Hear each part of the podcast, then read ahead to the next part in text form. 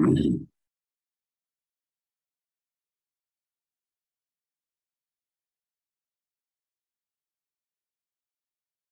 うん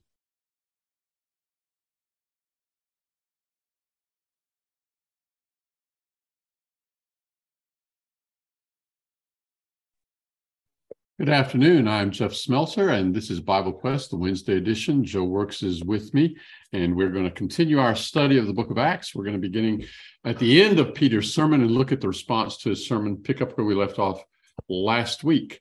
Good afternoon, Joe.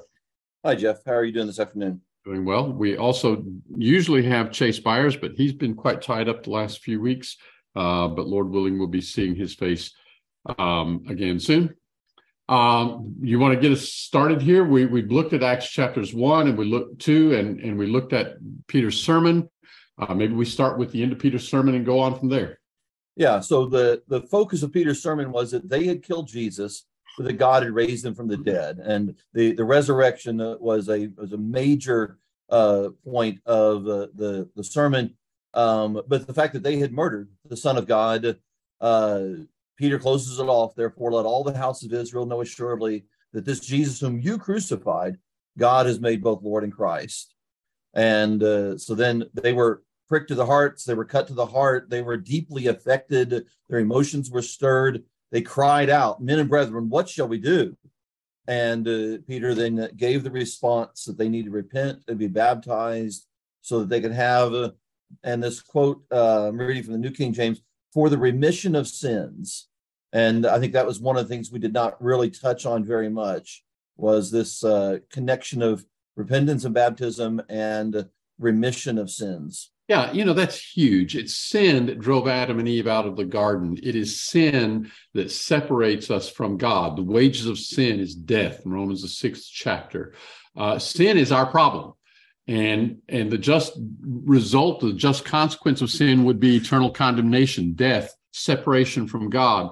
And here these people apparently devout people they've come all this way to jerusalem for uh, these holy days the feast of pentecost and come to realize that the man they crucified seven weeks earlier was actually the messiah that their people for generations had been looking for waiting for. So they they realize we're in trouble with god to hear the idea that you can have remission or forgiveness of your sins. And I guess one of the things that I take away from this is when they cry out, What do we do? Peter's response is not going to be something trivial. It's not going to be something irrelevant. It's not going to be uh, something that's, you know, well, this is something you could do, but it's not really important. And yet that's the way people view baptism. Some people do. Yeah, both repentance and baptism uh, is not a very vogue uh, uh, thing for for people to adopt. Uh, you need to make a serious change in your life, and then you need to be immersed in water. Um, we've seen that. That's nothing new. Um, uh, we've been reading about baptism through the gospel accounts as well. Um, uh, so, but when they hear this, this is not just some ceremonial washing this is so that they can have their sins washed away. That phrase will come up specifically later on in the book of Acts. Yeah. And and we see baptism throughout the New Testament, but I think it is interesting to hear on this occasion when there's the first proclamation of the gospel just a few weeks after the first public proclamation of the gospel just a few weeks after Jesus has ascended back to the Father you ask well, what's the takeaway what what is it that we have to do what what's what's what are the implications of what you've just told us for us? It's repent and be baptized for the forgiveness or some translations say remission of your sins. And so how many of them do that? 3000 the text goes on and tells us. Uh verse uh, 40 41 uh that day about 3000 souls were added. Mm-hmm. uh, and and of course the connection is they gladly received his word and were baptized. Mm-hmm. uh and so um, you know, they followed up on what Peter told them to do, and uh, that then is connected with their souls um, uh, being added to this group. Peter said, "Repent and be baptized uh, in the name of G- every one of you, in the name of Jesus Christ, for the remission or forgiveness of your sins, and you'll receive the gift of the Holy Spirit." And then he says, "For to you is the promise, and to your children, and all that are far off." I have had people tell me, people who believe baptism is not something that's important, it's not required for us. I've had people tell me, well, this was just something that Peter told the Jews on this occasion. They needed to do that, but it's not for everybody. And yet, he says the promise is to you, to your children, the future descendants of these Jews, and all that are far off. Who would all that are far off be? Uh, maybe the Gentiles. You would think. You would think. Uh, you know, it's going to include. I mean, it's pretty inclusive statement.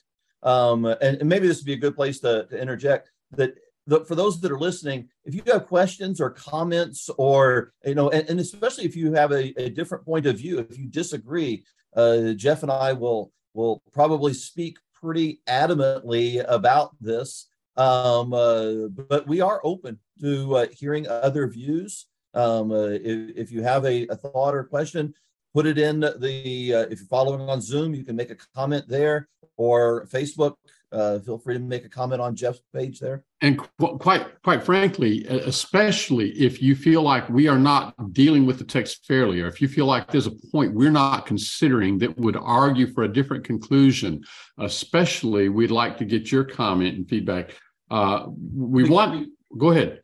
Well, because this is a matter of eternal salvation. Yeah. If if if we are wrong, we don't want to be teaching something that is leading people into some false hope or uh, telling them to do something that God hasn't told them to do. On the other end, if we're right, uh, people need to respond to that, just like what we read here in Acts 2.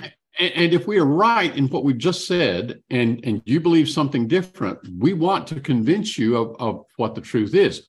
Granted, you might convince us of something. We may be wrong about something. But if we're right, we want to convince you, but we're not going to convince you if we don't deal with the point that you believe contradicts what we're saying. Exactly. So we'd like to hear from you. Yeah. So all right, all right. So three three thousand people uh, were convinced that what Peter was saying was the truth. Yes. And they responded uh, appropriately and were baptized. And um, Peter continued to exhort them. I like I like verse forty because verse forty just seems to. I'm sure it fits many times in history, but it sure seems to fit ours. Yeah. I mean, of course, it would have fit in Noah's, right? Yep. Um, uh, it, it, it, there, there's all sorts of uh, time periods. It, just it is a timeless admonition. Well, be saved. I'm sorry. Well, what uh, is it? yeah, be saved from this generation. Yep. And in fact, the American Standard has Peter saying, "Save yourselves from this crooked generation." Yeah. Mm-hmm. Yeah. It's yeah. perverse. You need, need need to come out of this way of life, out of this world it's not hard to look at our age and see perversity. Uh, people perverting things that have been true for ever since God made man, and um, and our society perverting those things. So, all right, uh, we're all guilty of sin, and we can look around us and maybe we see extremes in what's going on in society. The fact is, we're all guilty of sin to be saved from it. Maybe what we see as the extremes will motivate motivate us to say, you know what, I don't want to go down that path. I don't want to end up where everybody's going to end up being judged by God in the day of judgment. Yeah. Um, and so maybe that idea of I don't want to follow that same path. I don't want to be where everybody else is going to end up or where a lot of people are going to end up. It says that 3,000 souls were added. Uh, that's a huge number. Um, uh, that, that is incredible but how many people might have been in the city listening to these lessons on this day? Yeah, I, I, would say this would be a fraction. I don't know. You may have better numbers than I do. I've seen numbers of uh, a couple hundred thousand people coming into Jerusalem for these feasts. How many on this particular occasion, I don't know, but I think we, we are safe in thinking that that 3,000 was a small fraction of the number yeah it, it it absolutely still fits the pattern that jesus said regarding uh, the wide the broad way and the narrow way. Um, uh, this is a, uh, a, a, a, fraction as you said a, a minority of the people are responding to this.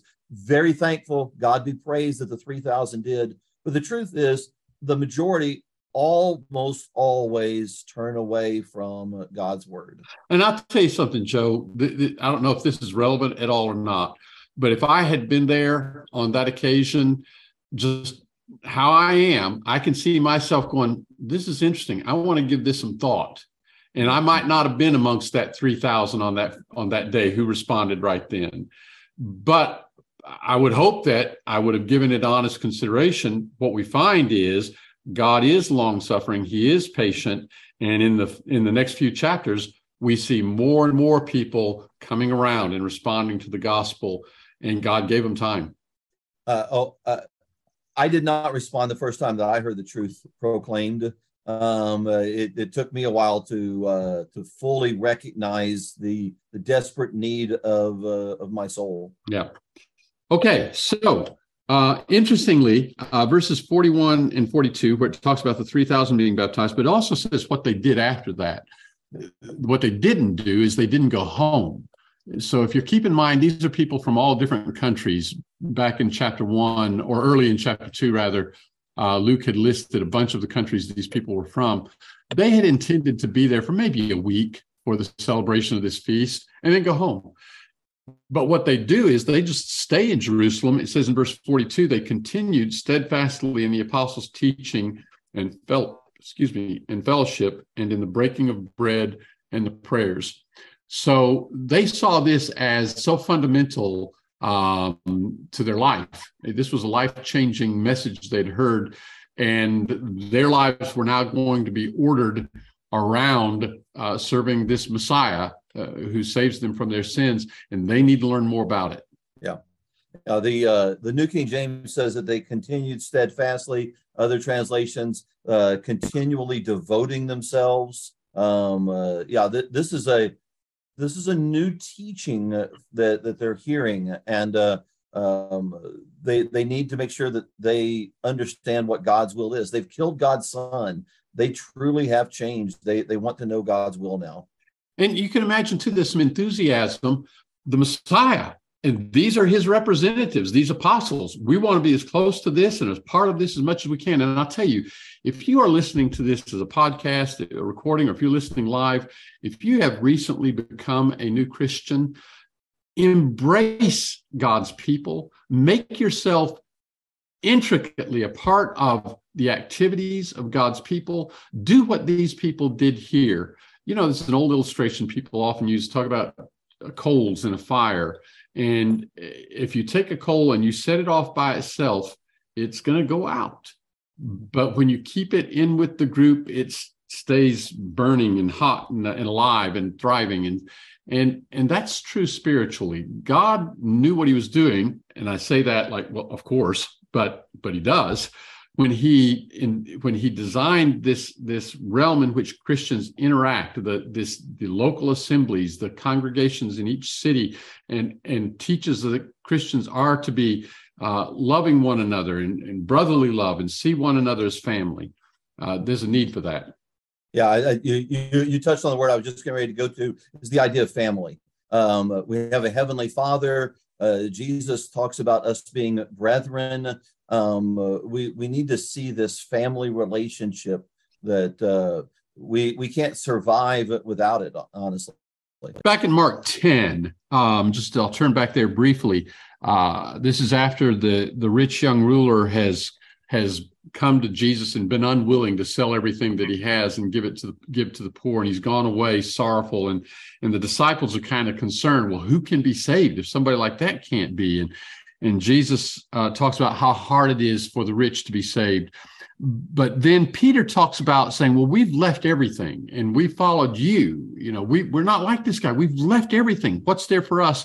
And Jesus said in verse 29, Verily I say unto you, there is no man that has left house or brethren or sisters or mother or father or children or lands for my sake and for the gospel's sake, but he shall receive a hundredfold now in this time houses and brethren and sisters and mothers and children and lands with persecutions and in the world to come eternal life. You know, sometimes people are baptized into Christ and they don't think anything's really going to change. They just got saved. And they think that they can still prioritize their worldly connections and maybe go to church every now and then and have that tangential connection to Christians. But in the New Testament, when you become uh, a follower of the Messiah, you become devoted to him and his people. And it may cost you some of those secular connections But what Jesus is saying is here is you're going to have a whole brand new family, much bigger than whatever you lose.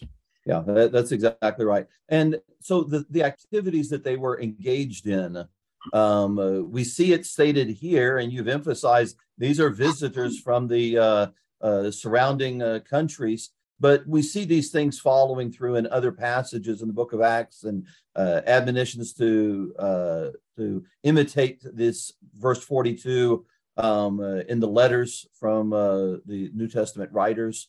Um, this idea of fellowship, I think most translations use that in verse 42.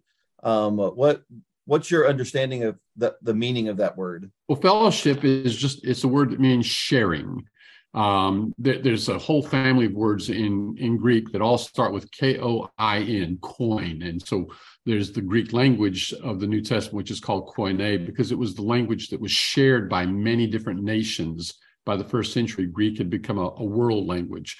Um, it, it's it's there's the koinonos, which is the person who is a sharer, and that's used of uh, some of the apostles who were sharers in the fishing business. They were partners in that, and they shared in that. In Luke chapter five, I think it's about verse ten where we see that. And then you have koinonia, which is just translated fellowship or sharing. Um, and and so they are they are continuing in the apostles' teaching and fellowship. And, th- and then he's going to talk about some specific things in which they'd be sharing the breaking of bread and the prayers. And I'm sure we're going to be talking about that as we go forward. But are there some particular things that you had in mind that you wanted to bring out about this? What kinds of things they were sharing in? Well, I think so often the idea of fellowship in the religious realm today uh, has, you know, it's almost exclusively used to a fellowship meal. Yeah. Um, uh, and uh, it's sort of reduced to a, uh, social buffet um, amongst good people. Yeah. Um, and and it, it's it, it, may include a, a meal. It's like as you said, it's talking about sharing. It can be all sorts of things. Um, uh, but uh, the context, it, we're dealing with people who are striving to know the Lord better, listen to what the apostles are teaching, and Jesus certainly never emphasized to the apostles, now make sure you get everybody together for a good meal. Yeah. well, I do hear people who seem to think the word fellowship is specifically when Christians get together and have donuts. Uh, you know, this good Christian fellowship. Christians share in the grace of God in Jesus Christ, even when we're not actually physically together. But Christians are to share uh, together in various activities. The Lord's Supper is sometimes called communion. So, this whole Greek word group that starts with K O I N corresponds to a Latin word group that's C O M M, like communion or community or even communism, believe it or not. Uh, the Boston Commons is a shared area in, there that everybody in town, downtown, they can go and, and share that area, big park area in New England, you had the town commons, and that was the shared property. And so we eat the Lord's Supper together, and we are sharing in the blood of Christ and the body of Christ because we have become the body of Christ. And we're eating these things that represent the blood and body of Christ. And we do that together because we share in that together. We each are participating in that. So those are ideas that are involved in this fellowship. But Joe, let me ask you this you've got these 3,000 people, many of whom had come from other countries. And lo and behold, they don't go home. They just stay here to continue steadfastly in the apostles' teaching and fellowship and the breaking of bread and prayers. That's going to create some problems, isn't it? Well, the, you know, we don't have the the banking system in their day that we might have, where they can just stop down and use their debit card or whatever. Uh, so they've come with a limited amount of resources. That's going to run out pretty quickly because they not anticipate staying. So now, how are they going to survive while they're wanting to uh, listen to the apostles and and absorb everything they can? Fellowship, sharing. yeah, yeah. And and so and so we see that uh, in the next few verses. Then uh, everybody who believed had all things uh, were together, had all things in common um, to, to the extent that some people even sold their possessions in order to help out. What I'm assuming uh, would be in particular, especially these visitors that have stayed around, but it may not be limited to just them. Uh, it could be others that find themselves in need. Um, uh, and so here they are just sharing and, and open about that um, uh, and, and, and growing to, together. So, and I'll just mention here where it talks about them having all things in common. That's another one of these K O I N words. It's it's part of that family that has to do with fellowship. It's they shared everything. It was in common. Right, right. So, uh, well, what what a what a great picture we can can conjure up in our minds of of these disciples, these early disciples. You know, just just getting together on a very regular basis. Verse 46 talks about them doing so on a daily basis in the temple, and then, uh, you know, opening up their houses and having meals together uh, and, and praising God. What an encouraging time. You know, it, it's from this moment on that we ought to expect the the devil gives up and there's not going to be any more conflict right um, Next chapter. yeah, exactly. Uh, unfortunately, um, or, or I, maybe I shouldn't even say unfortunately, um, uh, but we should expect when the church is growing, when God's people are doing what they're supposed to do, helping each other out. The devil's not happy with that, and he's going to create scenarios that uh, will try to be obstacles. So the next chapter actually tells the story of Peter and John in the temple, and they get an opportunity to preach and draw a crowd. And then the next chapter, chapter four, is going to be the devil's response. It's going to be the persecution of the apostles because of the fact that they're drawing these crowds and because specifically what they're saying to the crowds about resurrection so let's let's get into chapter 3 yeah so we see then in, in verse 1 peter and john went together to the temple at the hour of prayer the ninth hour a certain lame man from his mother's womb was carried uh, whom they had laid at the gate of the temple, which is called Beautiful, to ask alms from those who entered the temple. Who seeing, P, uh, who seeing Peter and John about to go into the temple asked for alms. Fixing his eyes on him with John, Peter said, Look at us. So he gave them his attention, expecting to receive something from them. And Peter said, Silver and gold I do not have, but what I do have I give you. In the name of Jesus Christ of Nazareth, rise up and walk. He took him by the right hand, lifted him up, and immediately his feet and his ankle bones received strength. And verse 8, you have to, to, to get the image. So he, leaping up, stood, walked, entered the temple with them, walking and leaping and praising God. And all the people saw him walking and praising God. So, so just to get the picture for everybody, people may wonder what to imagine when it says Peter and John into the temple and they may be thinking of like like a church building or something like that. You need to understand that the temple covered an area around 30 acres, give or take about four acres. There are different estimates about how much territory it covered. But there was a lot of open area. It was there was a, a large wall around the perimeter of this whole area. And then within that wall, there were various other barriers and dividers that that made certain courtyards. And then in the center of all of that was the temple proper. And when it says Peter and John went into the temple, it's not talking about that building in the in the very center that was the temple proper. They're in this big complex. In fact, it mentions the beautiful gate, which would have been a gate in one of the walls separating one courtyard area from another courtyard area. And this is where they encounter this lame man. and they do this miracle, and it was a miracle. It wasn't like some of the healings you see on some um, television evangelist show where he heals somebody nobody's ever seen this person before he comes up and and um, he hobbles up on a cane and and then he throws his cane away and he walks back up the aisle and, and maybe with a stumble or two but everybody says hey he's healed no this was dramatic we're going to find out um, that well it tells us this guy was lame from his mother's womb Later on in chapter four, we're going to find out we knew know his age. He was more than 40 years old. Yep. So people know something about this guy, and he's never walked. And when he gets up, he doesn't get up. Oh, no, he jumps up. Would you love to be able to get up the way he got up? I was going to say that. I think you were uh, imitating me sometimes there. But, uh, yeah, yeah, that's exactly right. There's no hesitation. You know, we our, our minds are hearkened back to the miracles of Jesus, where Uh, you know, Peter's mother in law was sick with a high fever. Jesus touched her. She was healed immediately, got out of bed, and began to serve them. Um, uh, you know, over and over, we see that image where uh, people are healed immediately, they are healed completely. Um, uh, and, uh, you know, this image here of him walking and leaping and praising God, you know, there's, uh, it, it talks about how his, uh, his strength came, uh, came to him uh, in verse seven. And so, and so verse 10 says, They took knowledge of him that it was he that sat for alms at the beautiful gate of the temple, that he was a regular.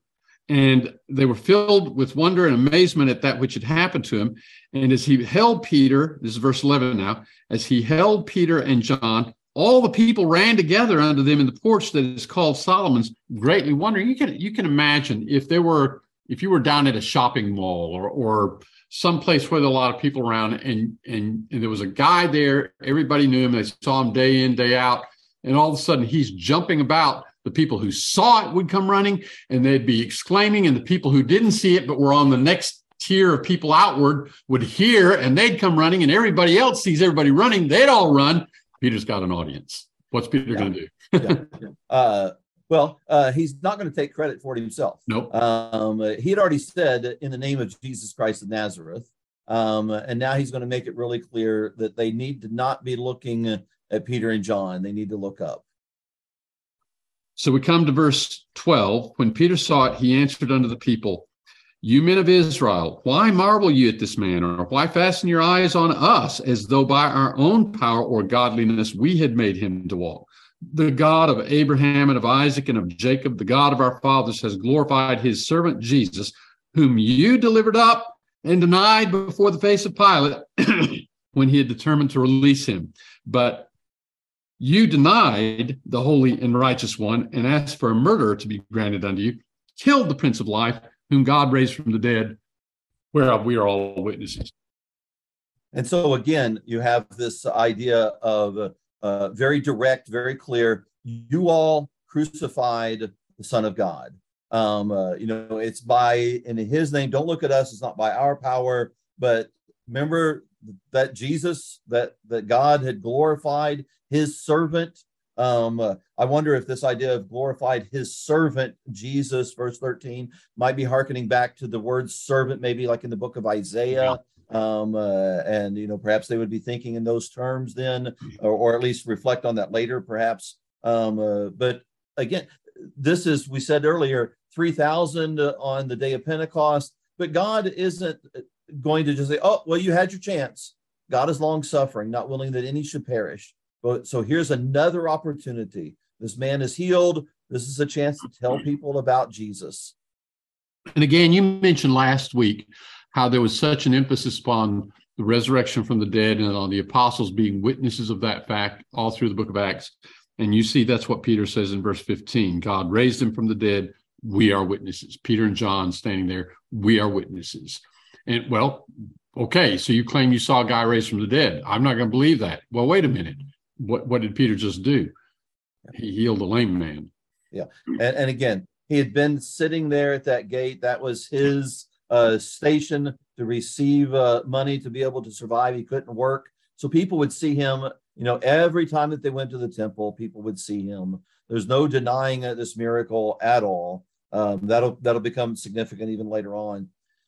But then verse 17 kind of surprises me a little bit. Yeah um, you know, because they've been so adamant about you denied, you delivered up to Pilate, uh, you killed the, the Prince of Life.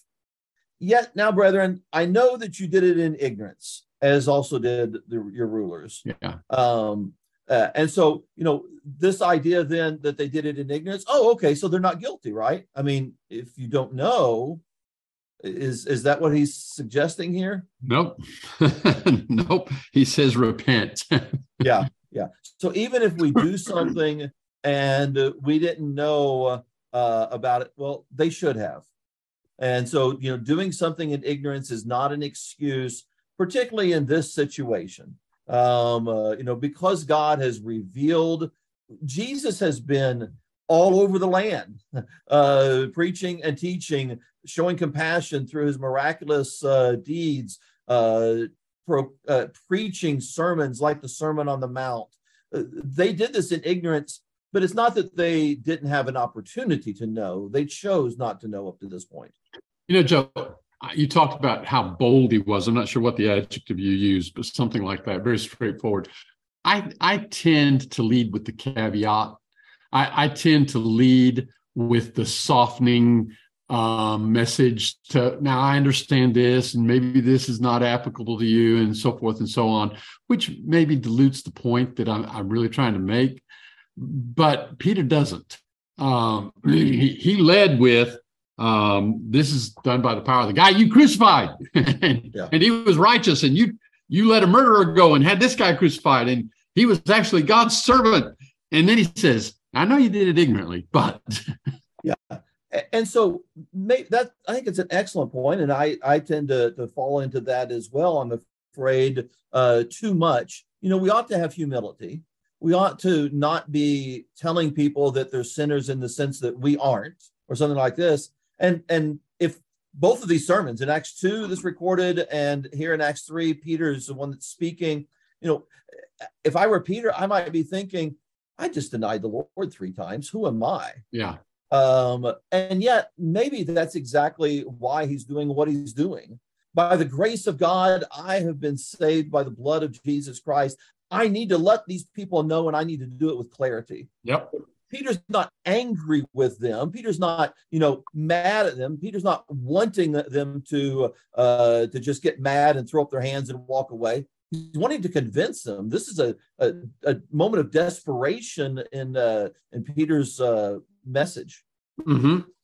And this language in verse 19 repent ye therefore and turn again that your sins may be blotted out. It's really quite parallel to what he said in Acts 2.38. Repent and be baptized in the name of Jesus Christ, every one of you, for the remission of your sins. Repent, be baptized, remission of sins. Here, repent, turn again, sins blotted out. One of the things I, I think I would stress here is a lot of times people say repentance is a, is a changing of your actions. It's a 180 degree change of your actions. Repentance is actually the inward change. It's the change of heart that results in the change of action. And so here he says, repent and turn again. The turning again is the result of the repentance, but the repentance is the inward change. And I hear people who belittle baptism, who don't think baptism is important, saying, well, that's just an outward act. There's there's got to be something inward. Yeah, that's what Peter said. He said, repent. There's your inward right there. Inwardly, change your heart. Later on in the book of Acts in chapter 20, Paul is going to use the language uh, of and trying to remember how it goes repentance toward god and faith toward jesus christ is that how it goes sounds like a good that's pretty close if it's not exact. Yeah. Repentance, uh, uh, yeah, repentance toward God and faith toward our Lord Jesus Christ. So the thing that I would say is repentance is not just a turning from sin.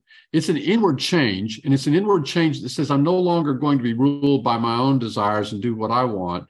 But it's not just a negative, I won't do that. It is a repentance toward God. It is a turning my heart to God. I'm going to submit to Jesus Christ as Lord. Peter says, sanctify in your hearts Christ as Lord. And, and, and this is not just a uh, sort of a philosophical study or a um, being picky about grammar or word usage or whatever. Is, is it possible for people to to turn away from sins without repentance?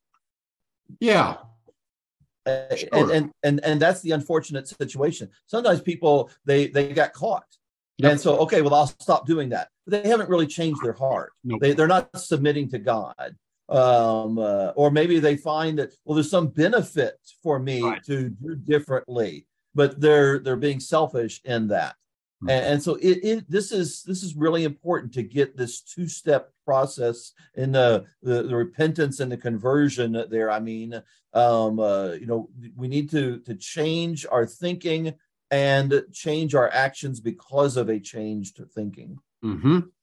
And so then he says, uh, so there may come seasons of refreshing from the presence of the Lord that he may, that he may send the Christ, the Messiah, who has been appointed for you, even Jesus, whom the heaven must receive until the times of restoration of all things, whereof God spoke by the mouth of his holy prophets that have been from of old.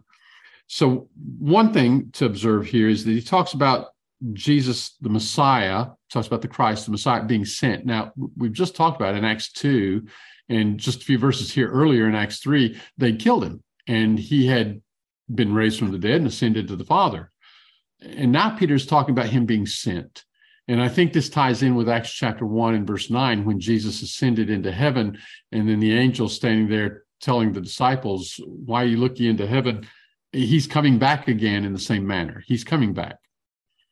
Right. Yeah, I think that's exactly right. And so, if they want to have a hopeful looking toward his return, um, uh, they he, he he will he will return, mm-hmm. uh, but they need to have a hopeful longing for that by making changes that Jesus has instructed them to make.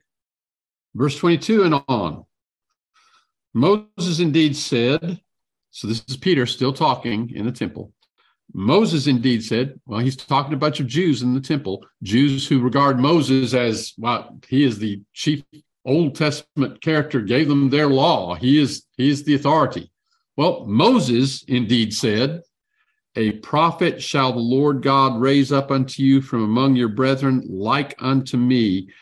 To him shall you hearken. You, you need to listen to him in all things whatsoever he shall speak unto you. Well, it's pretty easy to see who Peter's talking about here is being that prophet like Moses. It's this Messiah, the Christ. And so he goes on, he says in verse 23 And it shall be that every soul that shall not hearken to that prophet shall be utterly destroyed from among the people. Yea, and all the prophets from Samuel and them that followed after, as many as have spoken, they also told of these days. So the whole Old Testament was looking forward to this day, the coming of the Messiah. And again, that ties back to they did this in ignorance, but they, you know, anytime they went to a synagogue, they heard either Moses or one of the prophets. Well, they actually heard both. Um, uh, the the law and the prophets being proclaimed. Um, uh, and he says they they were talking about this Jesus. Mm-hmm. Um, uh, and so uh, you need to uh, act upon. this is the fulfillment. Again, there's evidence right before them. You know, I don't know how this actually played out, but I can just sort of imagine as Peter is trying to preach, there's this guy standing behind him, just jumping up and down, saying, "Listen to them! They just healed me." You know, uh, you know, you, you you have the the the illustration, you you you have the the the PowerPoint, if you will, right there. Yeah, um, the, the cripple guy who's now jumping up and down. In yes. fact, go ahead. And, and we, we, we just we can't miss that the importance of that scene. You know uh, there's evidence that what peter is saying you know he, he, has to be from god. God has allowed him to do this. Um, uh, and so then he begins to tie through wait you're right. Moses did talk about this one that was to come. And, and yes these other prophets and, and those things where we were looking forward to the Messiah and they might be thinking about, you know, Malachi and, and on and on. Uh, so yeah, boy, I, what will they do with that? And so you, you reference to the human PowerPoint here, this guy who'd been crippled and now he's healed standing there. What's going to happen here is that because this great crowd that comes together and Peter's preaching to them the resurrection, which the Sadducees, some of the leaders in the priesthood of the Jews, they don't believe in resurrection.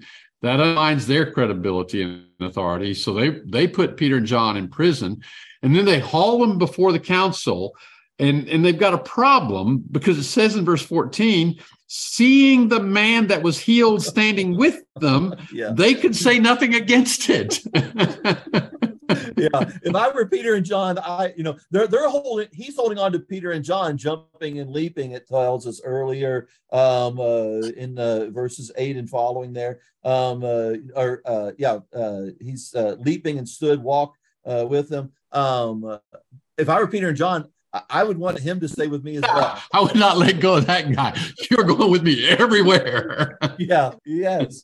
Um, but wow, what a sermon. And I, I want to go back to something. Happy to hear your thought on this. um, uh, sometimes I read over words and I don't really absorb this the power of them or the significance of them.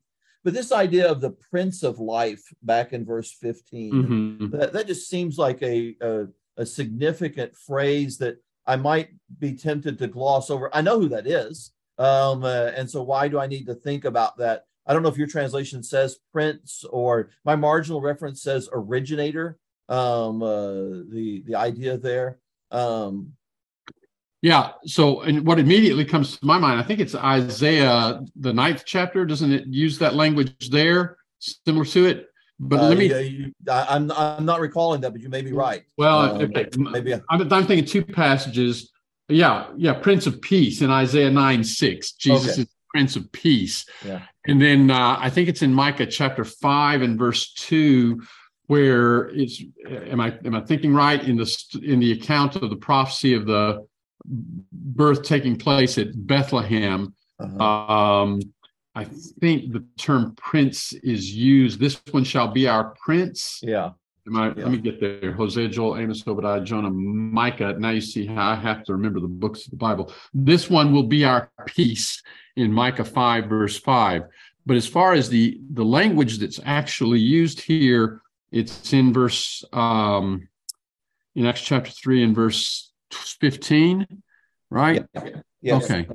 Uh, so let's see here. Um, Acts chapter th- 3 and verse 15. Yeah, okay. So it's not the word that I would have expected. Is it is right. Uh, archegon, which would be your says, did your footnote say originator? Yes. Yeah, that that would make sense. And I'm thinking, I'm thinking, if I'm right, uh, let me check real quickly here. Uh, my eyes aren't as good as they used to be, and I can't spot things as quickly as I could at one point in in my life.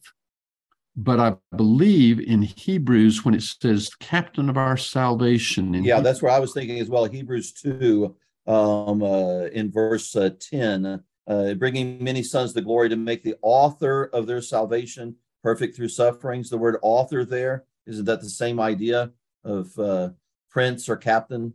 Uh, you said Hebrews 2? 210. Okay. Let me, I'm in Hebrews, I'm in, the, let's see, chapter 2, verse 10.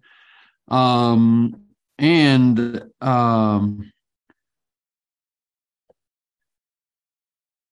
Hebrews 2:10. Oh, okay, I got it. I got it. Yeah, same word. Yeah, same word. Yeah. And so uh, he's the one who is bringing life to us. He's bringing eternal life, salvation. The, the Hebrew writer mm-hmm. will will then be talking about as well. Um, he's called the Prince in 531. We'll get to that eventually. Same word. Um, yeah, and so uh, I think maybe seeing the significance that, and, and what hits me there is sort of the play on words. You killed the one who is the originator of life. Yeah. Wow. Um, you know, uh, and and again, you know, I, I would almost I'm tempted to just kind of scan over that because I know who we're talking about. So I want to go ahead and get to uh, the the punchline. I want to get to the the conclusion, the the end of the lesson. But uh, that that play on words there, or or that uh, uh, emphasis you put to death the one that gives eternal life. Yeah, that's a good point, Joe. Wow. This is quite an irony. And then we get to verse 25 of Acts chapter 3. Peter's sermon, he's wrapping it up. You're sons of the prophets and of the covenant which God made with your fathers, saying unto Abraham, and in your seed shall all the families of the earth be blessed.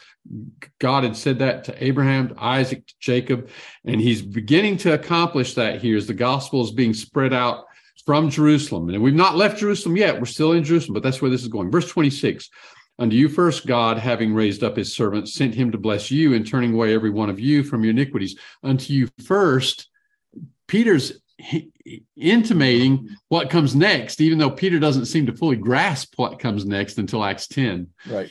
Then we get to chapter 4, verse 1. As they spoke unto the people, the priest and the captain of the temple and the Sadducees came upon them. Now remember, the Sadducees are the ones who came to Jesus in, in Matthew 22 with a crazy story about a woman who had seven husbands. And if there's a resurrection, that'd be a mess. So obviously, you, would have a woman with seven husbands in, in the next life. Obviously, you can't have a, a resurrection. was their idea. And the Sadducees, are the ones that Luke tells us in Acts chapter 23, they didn't believe in the resurrection or angels or anything like that. And yet they hold the highest offices in the priesthood. And so if there is a popular idea going around that resurrection really is our hope, notice they're not just in verse 2 it says they're troubled because they peter and john taught the people and proclaimed in jesus the resurrection from the dead. Not just that jesus was raised from the dead but by virtue of jesus resurrection you have a hope of being raised from the dead. If the people start believing that and their religious leaders don't believe that that's going to undermine those leaders authority and so they arrest peter and john verse 3 they laid hands on them put them in ward unto to, to tomorrow for it was not even time. We'll find out next week what happens to Peter and John after they've been arrested. But right here, it just wraps it up in verse four. Luke just saying, by this time, how many people have become believers? Yeah, 5,000. And that's just counting the men. Yeah, yeah. And so I wonder if the, I know we're out of time, but I wonder if the Sadducees are, are almost seeing this as deja vu. Uh, you know, in the temple, Jesus, now it's Jesus' disciples against these religious leaders uh, talking about the resurrection. They tried to mock it, as you talked mentioned that hypothetical situation. What did uh, Jesus use to uh, uh, refute that? One, the law of Moses. Uh, you know, have you not heard what uh, was said at the burning bush? And then called to mind about Abraham. And Peter has just used Moses and Abraham as well. Yeah, or even deja vu, just on the scale of seven weeks ago, these Sadducees thought, phew, we're rid of that guy. Oh yeah. And now we're not. yeah. Well, they're gonna they're gonna try to put a stop to it here. They're trying. We'll find out what happens to Peter and John next week. So tune in again next week. Thanks for being with us today.